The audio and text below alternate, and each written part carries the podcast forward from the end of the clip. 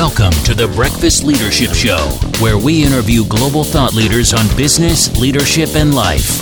Here's your host, keynote speaker, best selling author, and chief burnout officer of the Breakfast Leadership Network, Michael Levitt.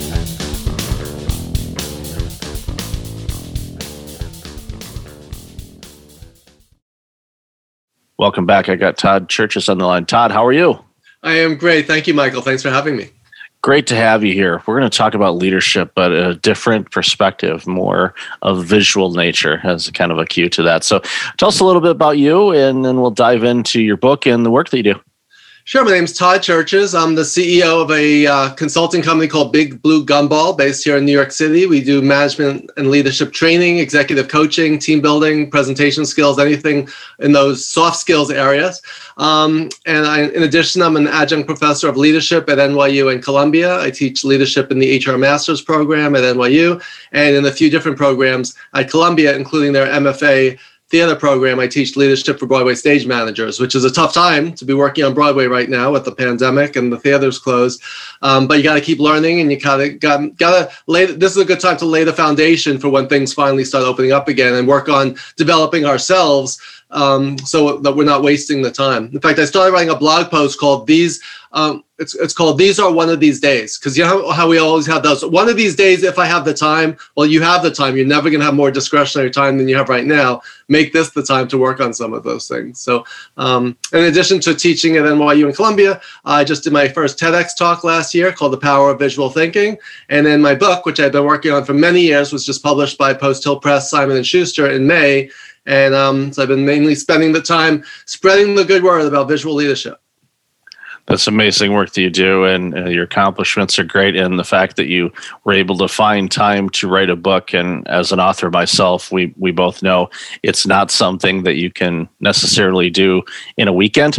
Um, it's lots of weekends and lots of nights, and and of course, in your situation, you said it's taken years, but it makes sense because for a subject that your book covers it's something that's going to take time to study and analyze the art form of, of leadership and the different perspectives. So let, us dive into that book. So, uh, you know, what drove you? Because obviously you said it's taken you years to write it. You know, what was the motivating factor in, in writing the book and what were some of the lessons learned along that journey? Yeah. Well, one is I'm a business book junkie addict. Starting in 1998, not to give away my age, but I was working for a management training company and they hired me to revamp their mini MBA program. Even though I didn't have a degree in business, I was actually an English literature major uh, with a focus on Shakespeare and poetry. So I was just admiring your Shakespeare uh, statue right behind you. So I come from like a literary mindset, and I grew up obsessed with television. And, and my two favorites were Superman and Batman. I talk about that in my TED talk. How when kid people would say to me at age five or six, "What do you want to be when you grow up?" I would say, "I want to be Superman." It's like, well, what if you couldn't be Superman? What would you want to be? Right then, Batman. So it's like those are my two career aspirations. So it's good to have a backup plan as you think about your career. So my mindset was always shaped by superheroes and TV, growing up a child of the 60s and 70s, and then later literature, Shakespeare, poetry. Um, so a lot of what I did revolved around storytelling right? Stories have a beginning, middle, and end. Stories have victims, villains, and heroes. Story, um, stories are people going on a quest and overcoming obstacles. So I always love storytelling. And when I started working in management and leadership, I realized there were parallels there to um, as a manager or even as a, an individual, you are the lead character in your own story, in your story, in your life story, in your work career story, right? Um, so when I started studying management leadership books, I started reading one after another after another, and that's one of my claims to fame is that I I averaged one a week from 1998 to 2018. So over those 20 years, I read one a week, which worked out to 50 a year, and over 20 years, that's over a thousand business books. So, um, and then I started, then people started saying to me, you've written, you've read all these books. When are you going to write one? Right. And as in the course of teaching and doing management leadership training, I would come up with my own models, my own theories, my own approaches. And every time I would write it down. And I finally last summer locked myself away in this office for three months. So I literally had no summer last summer didn't have much of a summer this summer either because of the pandemic but um, but like uh, yeah the only way to get something done is to really it's very hard to write while you're working full time and it's just I, I blocked out those three months and just took all the content I have accumulated, and I always say the hardest thing is to decide what to leave out because I had so much stuff. Um, so it was a challenge. And then not only do you have to decide on your content, but what's the sequence, what makes sense, how does it flow, and um, I was at a leadership conference a couple of years ago and I met an author named Rob Salafia. He wrote the book Leading from Your Best Self, which is the orange book over my shoulder.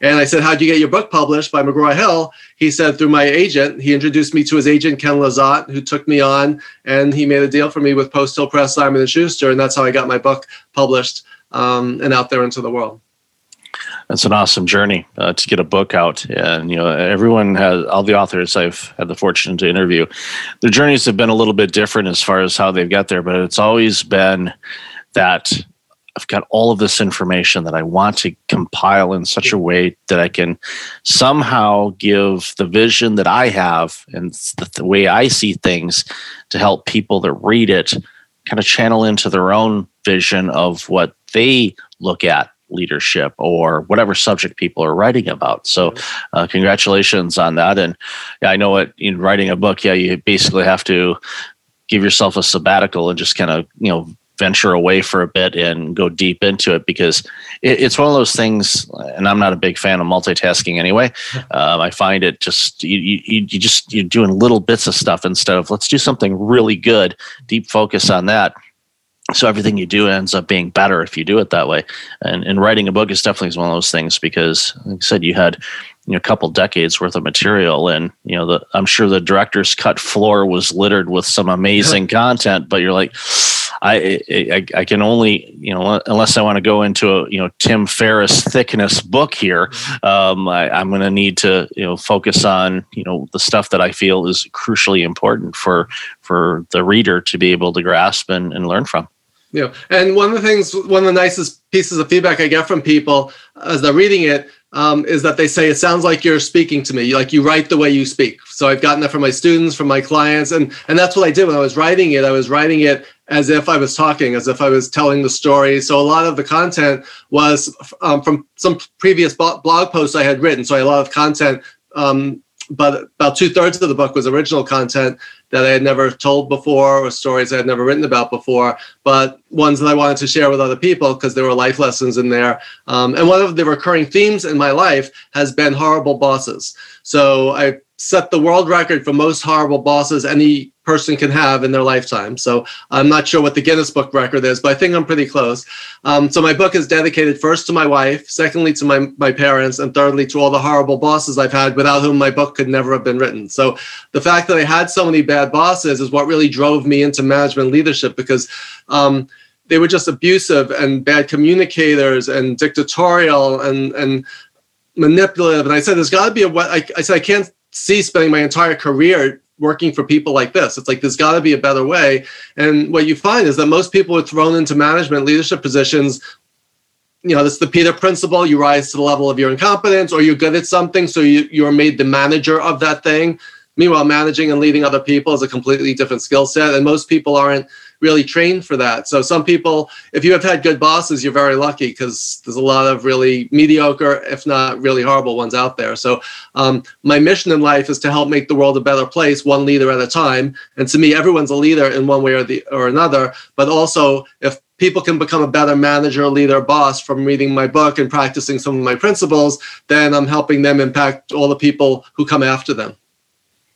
Yeah, and that's actually a good segue to a question I had for you. With this pandemic, I have seen uh, that those bad bosses that are out there are a lot more apparent than they were before because yeah. of all the micromanaging and the 18,000 Zoom calls and the what are you doing? What are you doing kind of thing. And instead of just letting their people do their job and get out of their way type yeah. of thing. And it, it highlights the lack of proper delegation. It highlights the lack of clear direction of what people are supposed to be working on. Because yeah. if you you hire somebody to do a role or perform certain tasks, educate them on what they need to do, utilize their skill set, make sure they have everything they need to do to be successful at their job, and get out of their way. Yeah. But unfortunately, these managers, and you, you brought a great point, they were thrown into it because they were good at something or they you know you know the cream rises to the top and i'm not going to tell you what that cream is but it looks kind of brown okay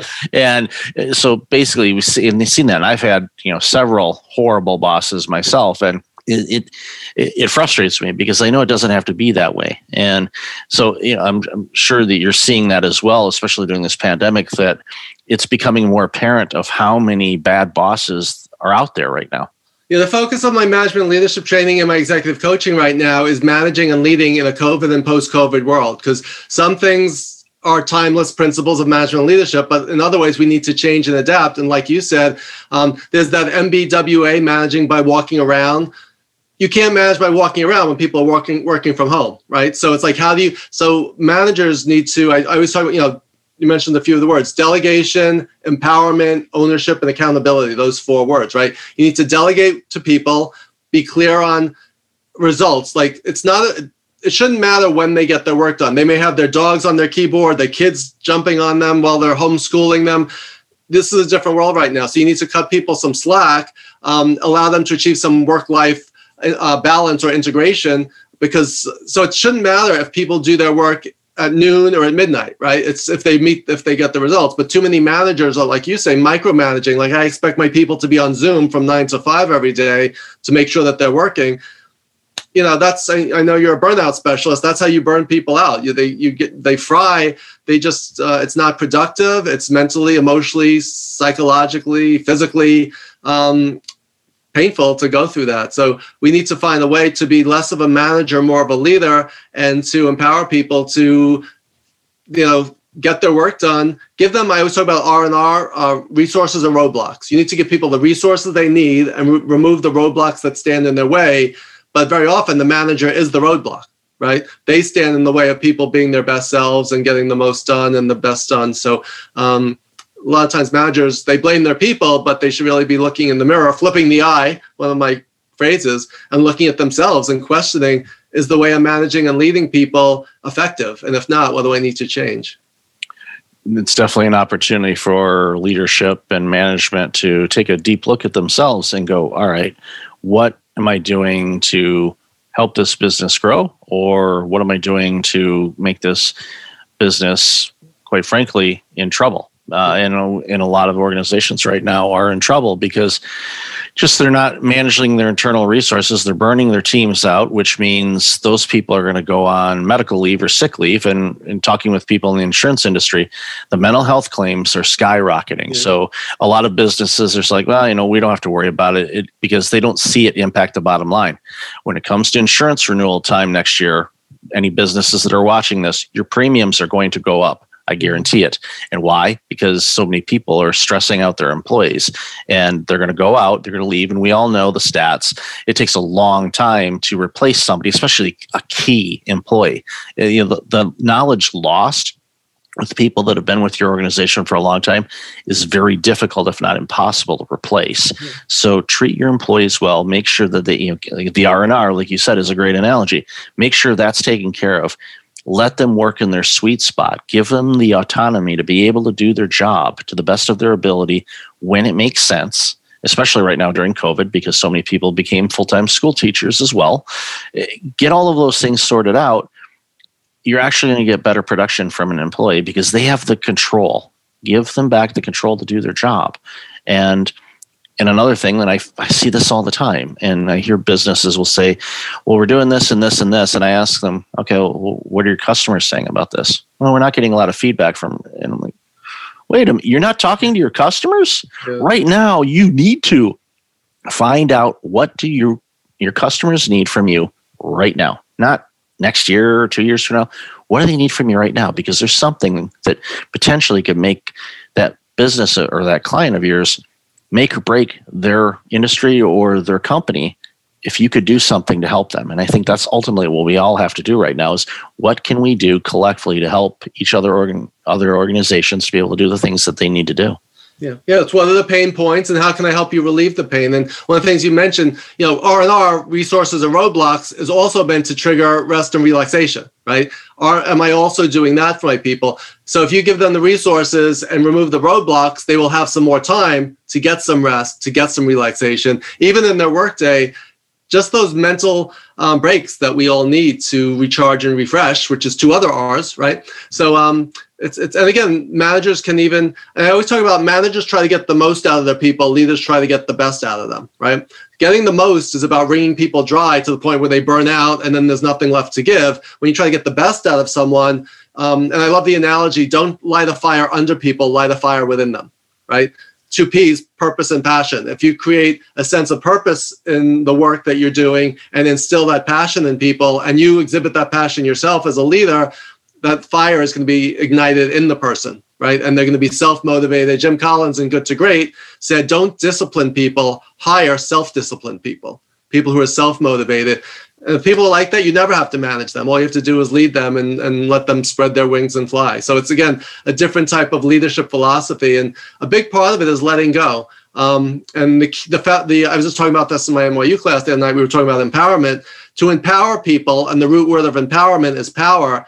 You need to voluntarily be willing to give up some of your own power in order to empower someone else. But that in, that that involves trust. That involves accountability. That involves giving clear direction roles and responsibilities, helping people prioritize. Because again, people, we're trying to eliminate stress because when people are under stress, they're not performing at their best selves, right? You're not making the best decisions. Your brain isn't even functioning properly. So our jobs as leaders is to try to remove as much of that stress as possible. And for a lot of people, their boss is their single biggest source of stress. We've seen the, you know, the phrase, people don't quit their jobs, they quit their bosses. Yeah and we see that time and time again. I think back to all the organizations that I worked for and left. Did I leave because of the company or did I leave because of my boss? And I'd say the majority of it was because of my boss or bosses. One, a couple of them were relocation kind of situations to move to a different area, but for the most part, it was always you know just a disconnect. Uh, yeah. And and and I wish everybody well. You know, I don't wish harm on anybody, but when I hear from you know people I used to work with at organizations, you know, nothing's changed, and they've gone through a rotation of people after I left. And like, okay, well, they they're on how many since I left? And I do the math. I'm like, mm, that's a little bit more frequent than we tend to see executives turn over. What in the world's going on? But I already know the answer to that question. That's why I left. Yeah. So it's it, it's unfortunate. It doesn't have to be that way, and especially now with this pandemic and what's going on in the world, those organizations that can empower their employees and allow people to work in their sweet spot and do their best roles are the ones that are going to be more successful and likely be able to withstand however long this pandemic goes than those organizations just like nope it's got to be this way this way and this way. It's it, it you just see it. You know it's going to happen that way.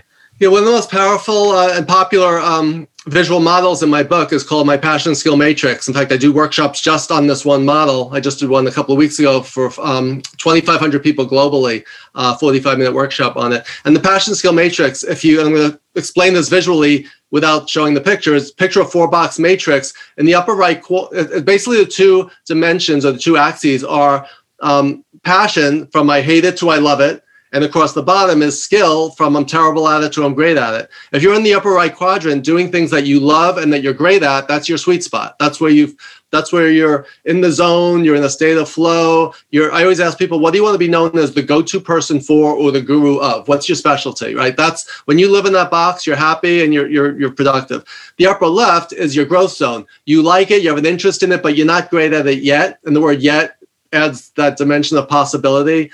Um, the lower right quadrant is default zone where you're doing things that you don't love, but you're good at it. So you just go through the motions or you're on autopilot. And the lower left is your, your failure zone where you don't like it, you're not good at it, and you're just miserable. So if you're spending a lot of your life and your time below the line in the default and failure zones, you're just by definition not going to be happy with going to work every day and, and if you're above the line where you're doing things in your sweet spot in your growth zone that's where you feel fulfilled and engaged and motivated right? So but there are ways of getting out of those boxes once you recognize some people are miserable in their jobs but they can't put their finger on why. When they have them plot what are some of the things that you do and how much time are you spending in each of those four quadrants the light bulb goes off and it's like that explains it right? That's that is why i'm not that happy. And then the conversation the coaching becomes all right how can you get out of the failure zone? Can you learn to like it Can you are you do you not like it because you're not good at it? And if you were better at it, would you like it a little more or at least hate it a little less? So and then if you can inch that failure zone stuff up into the growth zone eventually you can, uh, can become a sweet spot. But also a sweet spot if you get bored with something and don't keep learning and growing can drop into the default zone and then you go on autopilot and you find yourself in the failure zone right? So it's this fluid model but this out of all the tools that i use this one is um, and i did this for a team building exercise where i had 24 people do this. We put them all up on the wall and the company created a master team passion skill matrix.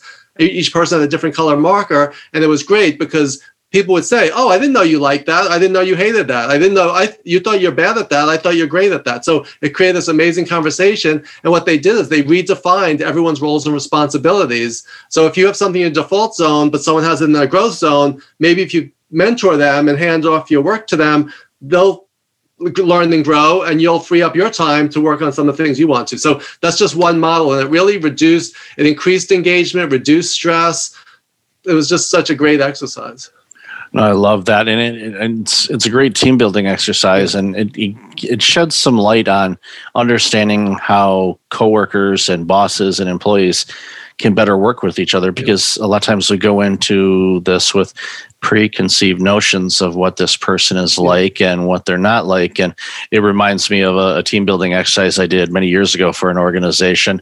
And my boss and i if if you just met us and we talked with each other you wouldn't think that we were like we we approach things differently. Mm-hmm. but we went through it was the i think it was the true colors one of those exercises. And they had a facilitator and we did it and we turned in the results. And both cheryl and i had the same color. And it took 45 minutes to calm her down because she was so upset saying there is no way he is the same as i am. Yeah. and she wasn't being rude to me She's like, there's no way. So the facilitator had to actually excuse everybody from the class mm-hmm. except her and me. And he asked some deeper questions, and we both, you know, said, you know, similar answers. And she's like, okay, I see it. I still don't believe it, but I see it. Yeah. And and she again, she wasn't mad at me or upset. And I, I think the world of Cheryl, but um, it, it, was just one of those things where I'm I'm laughing. The rest of the team were just roaring with laughter, going, wow. But they were thinking she was really mad and was going to throw the guy out and it was going to be a disaster. But that wasn't the case. She just could not see it because the way I presented and the way that I engage with people wasn't necessarily in alignment with the way that she approaches people and things mm-hmm. like that, but the result ended up being the same. So uh, I love those exercises because it brings more awareness to everybody and it, it opens up the communication lines and they go, okay, that's why this person moves this way or behaves this way or thinks this way. And it, it it it clears some of those silos that we tend to find in so many businesses. That's what i was going to say. The purpose is not to put you in a box. The purpose is to gain that self-awareness like you're talking about and the purpose is for this model this tool or whatever to become a catalyst for conversations that you might not otherwise have had right? So the fact that you had this conversation with cheryl I'm, I'm sure like connected you and you found commonalities and you got to laugh a little bit about it. So it's like that's the purpose of it. So a lot of times with a lot of these things it's the process not necessarily the outcome that is most beneficial. It's going through the process together where you're both learning and growing and exploring and having these conversations. So that's the power of a model. So in my book, I talk about visual leadership working in four categories using visual imagery, mental models, metaphors, and storytelling. Those are my four categories. So you, any of these tools are mental models by which we can frame things. So there's a you know thinking outside the box has become a cliche, but the reality is we can't think outside the box until we have something inside the box. So one of my mantras is um, thinking inside the box. So the world and life are messy and complex. If we could find a framework in which to put things so we could see them more clearly, we can then take them out of the boxes or put them in different boxes or whatever. So, in the analogy, the metaphor I use is let's say you were setting a table uh, of silverware and you needed eight place settings. If you opened up the kitchen drawer, the silverware drawer, and all the silverware was just thrown in there, how long would it take you to find eight place settings, right? You open up the next drawer and everything is in its compartments, knives, forks, spoons, different sizes, right? You can easily pull out those eight settings, right? So life is like that messy silverware drawer when you have mental models and frameworks it's like the neat one. You have compartmentalization, and then you could see solutions quicker and more effectively and more efficiently than when it's messy. So that's part of our job. And think about how less stressful life is when we could put things in mental boxes and categorize things so we feel a little bit more control. Because right now, where everyone's talking about, you know, the phrase VUCA, uh, we're living in a VUCA world, volatile, uncertain, complex, and ambiguous. I wrote a blog post recently called "The Leader's Job is to do the opposite of VUCA," um, and the opposite is calm, certain, simple, and clear. Right. So if something, if this, the world is volatile, how can you calm things down? If things are uncertain, how can you help people find some certainty? If things are complex, how can you simplify? If things are ambiguous, how can you clarify? Right. So if you're doing those things as a leader, you can help people f- find some calm in the storm. And again, there's a lot of unknowns. Like with the pandemic, we don't know what's going to happen a month from now, three months, six months. So it's very hard for us to prepare and to plan. But if we can accept that reality, then we can be more flexible and more agile as we go along, as uh, you know things twist and turn. Because again, there's so many unknowns out there right now. You know, all the unknowns, uh, what's crucial is having strong leaders like yourself, uh, showing other leaders how to navigate and provide some clarity and, and calmness in, in these storms that we're facing. So, Todd, I've loved our conversation today. I could talk to you for hours on this. So, where can people find out more about you and this incredible work you're doing? Sure. Thank you so much, Michael. It's a pleasure talking to you. So the, the main way is link in with me. I live on LinkedIn. I'm there all the time. So connect with me, follow me, and uh, I post regularly, and I'm always curating information and, and ideas relative to visual thinking and visual leadership. Secondly, my new website just launched a few weeks ago, so toddcherches.com. And if you go to toddcherches.com slash subscribe, you can download my list of my top 52 visual leadership resources. And then for my book, uh, Visual Leadership, it's on Amazon and, uh, and wherever books are sold. So. That's awesome. So I'll definitely have that information in the show notes. So again, Todd, thank you so much for the work you do. It's uh, making the world a better place. And thank you for your time today. My pleasure. Thank you, Michael. Thanks for listening to the Breakfast Leadership Show, part of the Breakfast Leadership Network. Visit breakfastleadership.com for tips on empowering your business and your life.